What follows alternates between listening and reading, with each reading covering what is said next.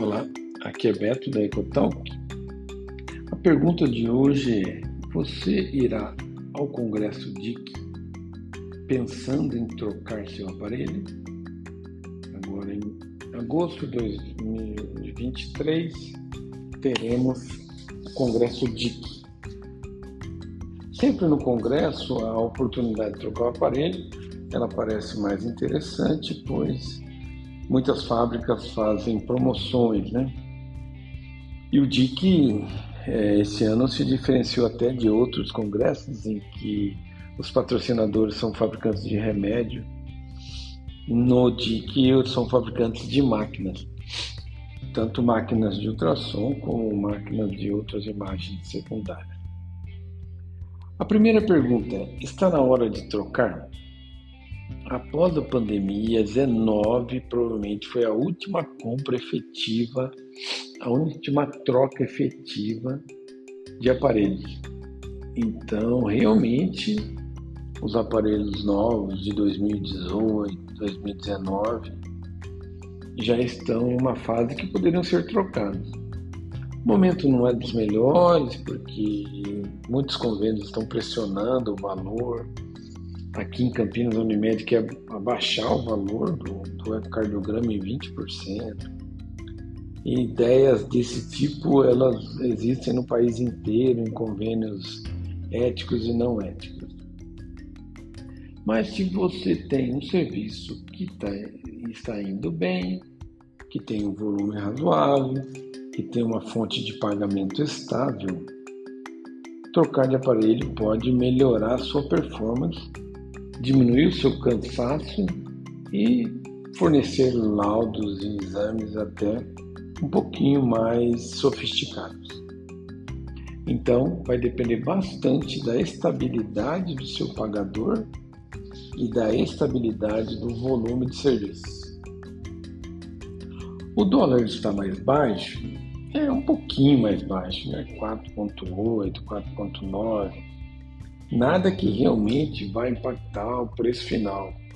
Aliás, o dólar pode cair à vontade, que dificilmente o aparelho cai o preço, né?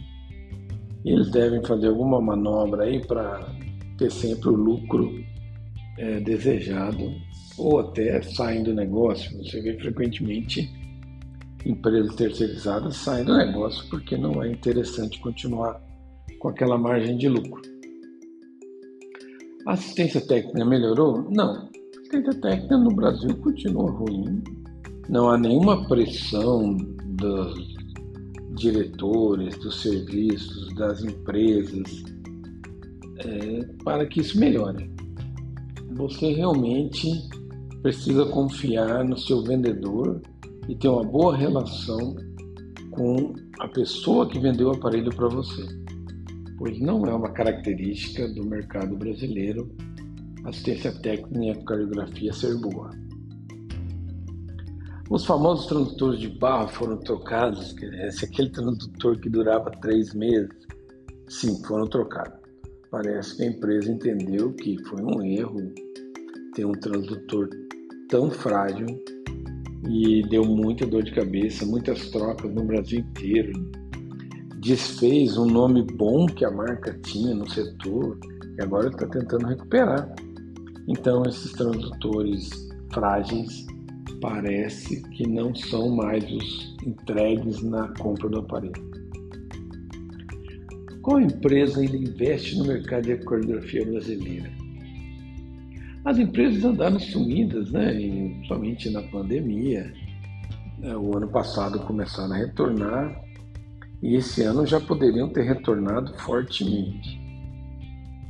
As grandes empresas acabaram patrocinando o DIC, parece haver algum desejo de aparecer no mercado novamente. A venda de aparelhos de ecocardiografia, apesar de ter sido atacado fortemente por fábricas chinesas, ela ainda continua na mão de três ou quatro grandes empresas. Não parece que isso vai mudar em curto prazo, pois as máquinas chinesas, algumas até têm qualidade, mas na hora do preço elas não são tão competitivas assim.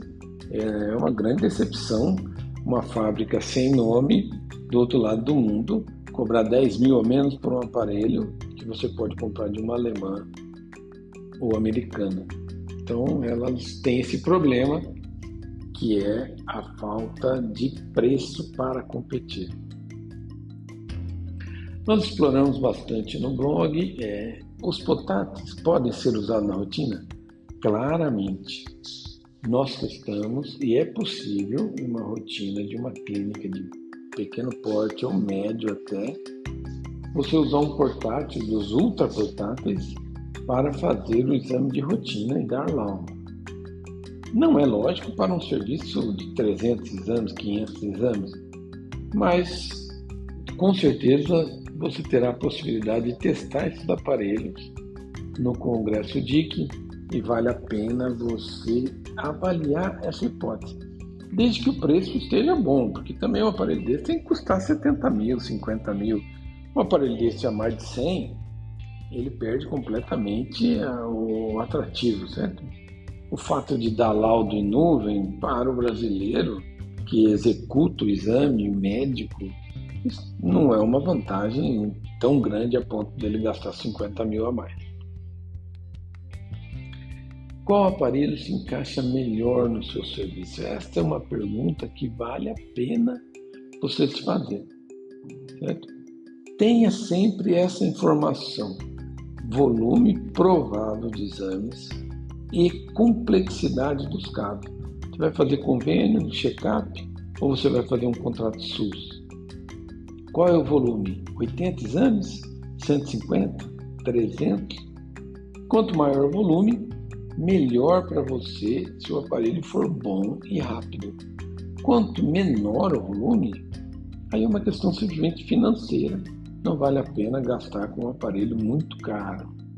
Então, mesmo que você tenha dinheiro sobrando, veja bem qual é o volume esperado de exames antes de comprar um aparelho, porque você pode ficar aí 4, 5 anos fazendo 60 exames por mês e seu aparelho ficar velho e você não ter usado todo o potencial dele.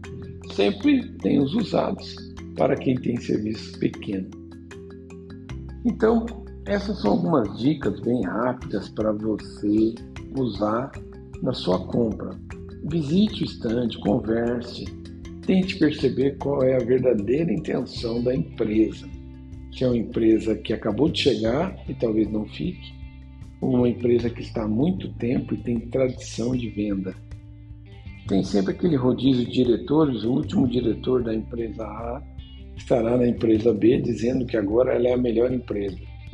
Isso normalmente acontece, a gente entende que eles façam esse rodízio em busca de novas oportunidades mas o aparelho tem que ter um histórico, a marca tem que ter um histórico.